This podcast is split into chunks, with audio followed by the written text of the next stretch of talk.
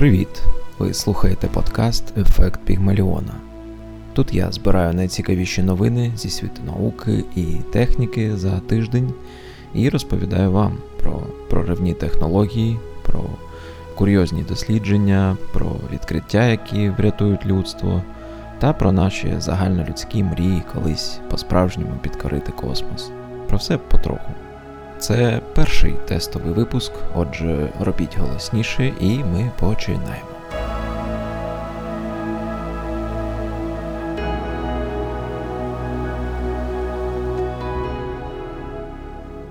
Поки йде війна, е, всі ми знаходимося у постійному стресі, переживаємо кожен по-своєму, скролимо новини, сумуємо або плачемо, боремось, стиснувши зуби, радімо перемогам.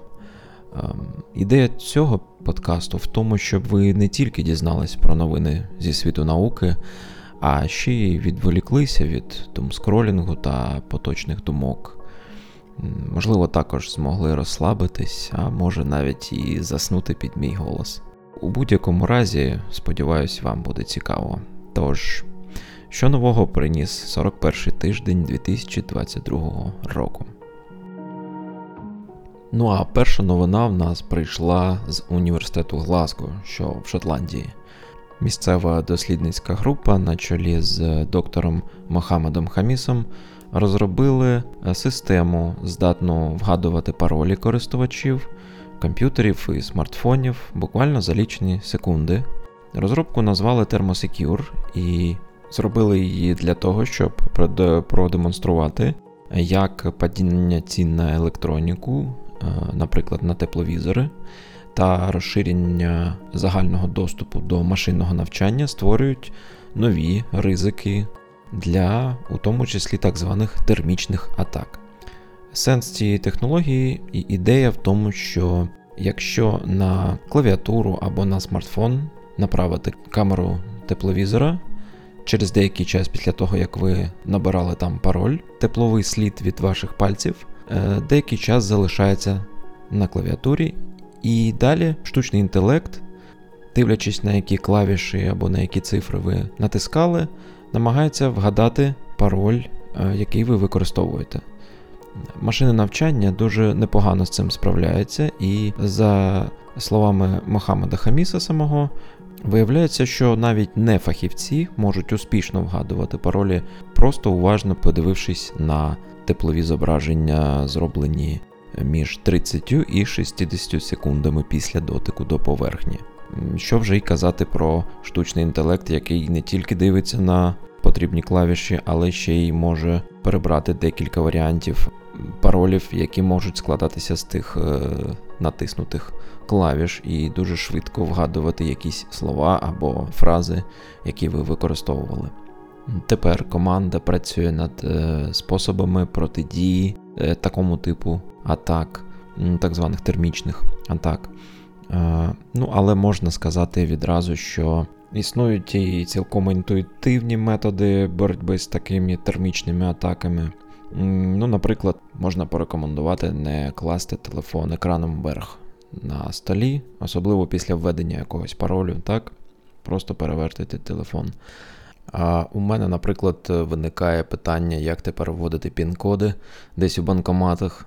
Якщо така технологія з'явиться у шахраїв, то можливо краще це робити в перчатках, щоб залишати мінімум теплового сліду на клавішах.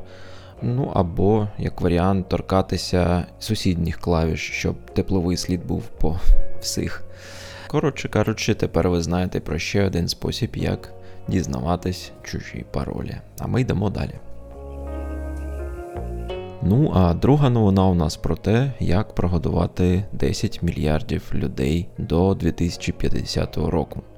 І поки в Росії думають, як захопити побільше земель, дослідники з Корнельського університету у США опублікували дослідження, згідно з яким культивування і вирощування морських водоростей, одноклітинних водоростей можуть задовільнити потреби суспільства у багатій білком їжі. Як ви знаєте, зміна клімату, дефіцит орних земель е, брак прісної води, погіршення навколишнього середовища, все це обмежує кількість їжі, яку можна вирощувати зараз на планеті.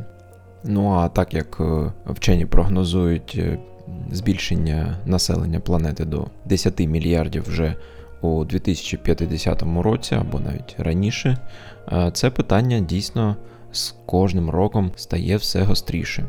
Особливо те, що стосується білка, тобто м'яса.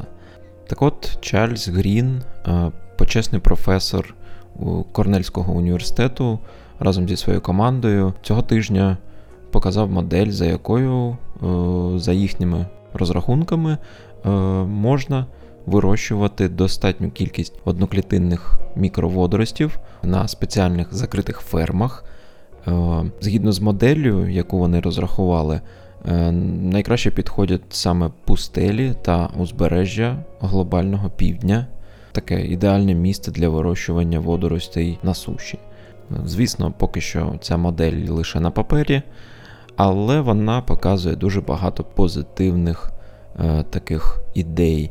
Наприклад, водорості забезпечують людину не тільки білком, але ще й іншими поживними речовинами, яких не вистачає, наприклад, у вегетаріанській дієті. Це, наприклад, омега-3 жирні кислоти.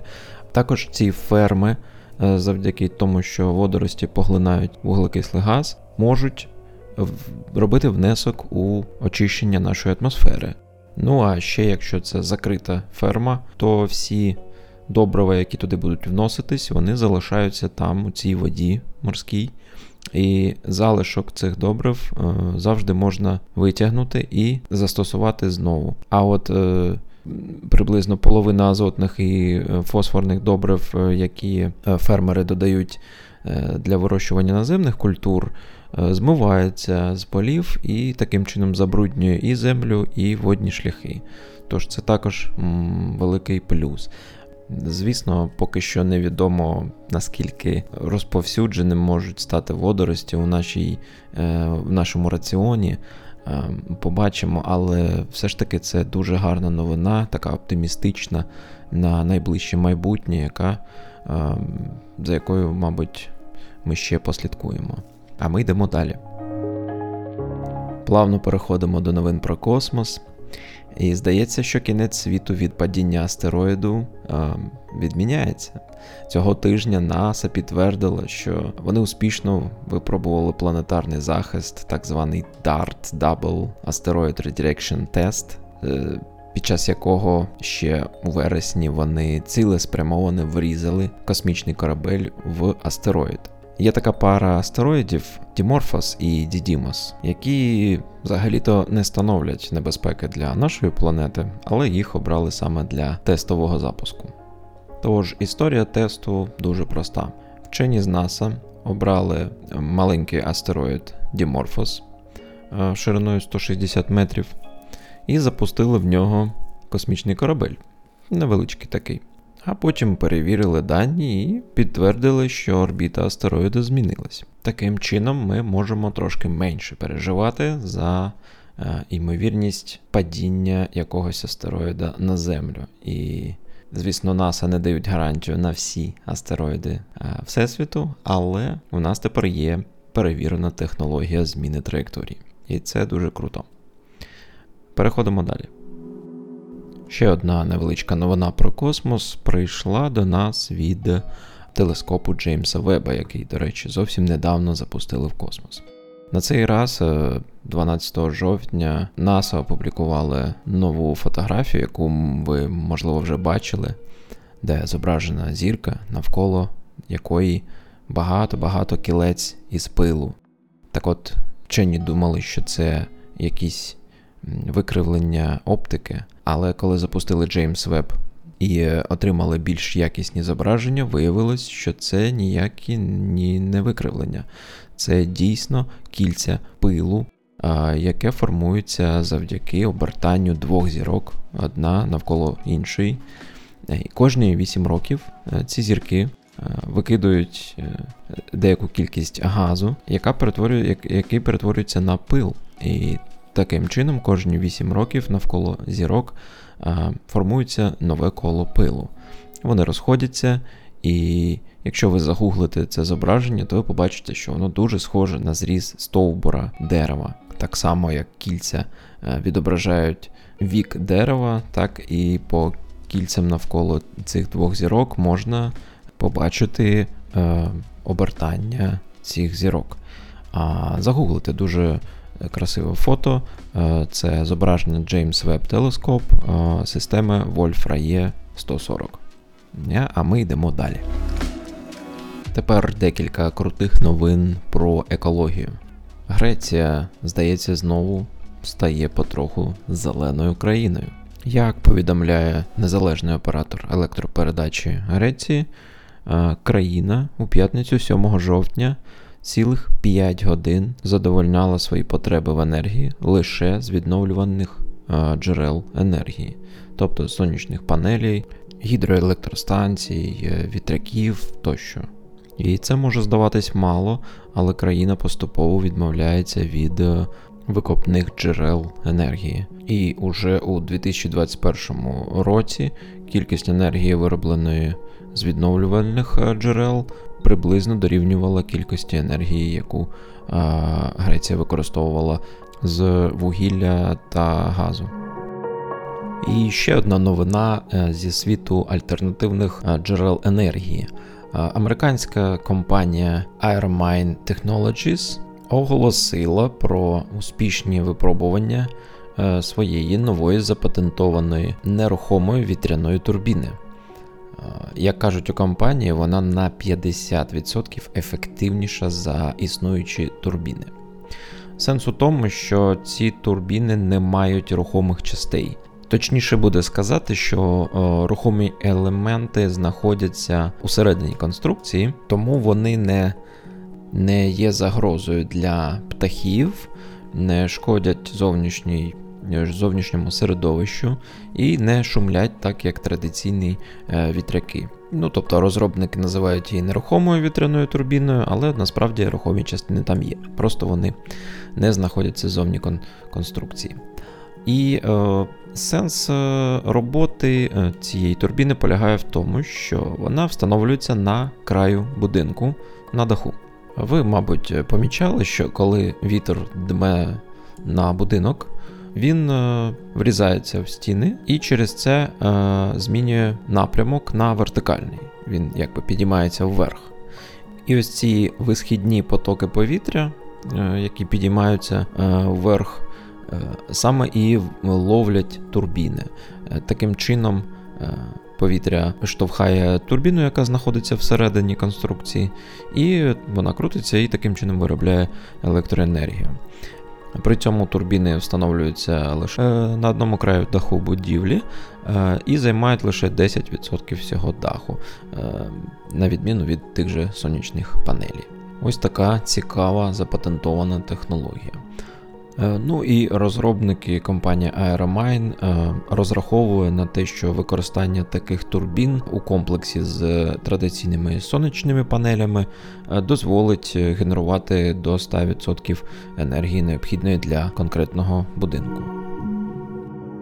І від практичних до трохи більш теоретичних або навіть фантастичних новин у світі альтернативної енергії компанія з Нової Зеландії, яка називається Емрод, на своєму сайті опублікувала прес-реліз, згідно з яким вони успішно продемонстрували бездротову передачу енергії на відстань. Взагалі, концепція глобальної бездротової енергетичної мережі ну, не нова, зовсім не нова. І існує вже майже століття з тих самих, е, мабуть, пір, як Нікола Тесла мріяв розробити таку систему. Але тоді вона не мала сенсу для бізнесу. Е, тепер же компанія Мород е, продемонструвала, що є способи достатньо ефективного передавання енергії без використання будь-яких дротів. Компанія займається цим питанням вже більше трьох років, і е, у зовсім нещодавно, у вересні, вони разом із компанією Airbus і Європейським космічним агентством Е, продемонстрували на Мюнхенському майданчику компанії Airbus е, саме принцип передачі енергії. Вони там збудували антенну розміром у 2 метри майже приймальну антенну, і фазову решітку, яка ще більшого розміру. І е, між ними було 36 метрів або 118 футів. На антенну передавали просто через повітря промінь, так би мовити, енергії, яка живила невеличку модель міста біля антени. Це був водний електролізер і пивний холодильник. Ем, таким чином, компанія показує, що технологія працює, і на відміну від інших компаній-розробників, Емрод вдалося б досягти ефективності передачі енергії у приблизно 95%. Ну і вони планують довести цей показник до 99%. Тобто майже вся енергія, яка передається, буде отримуватись е, антеною приймачем.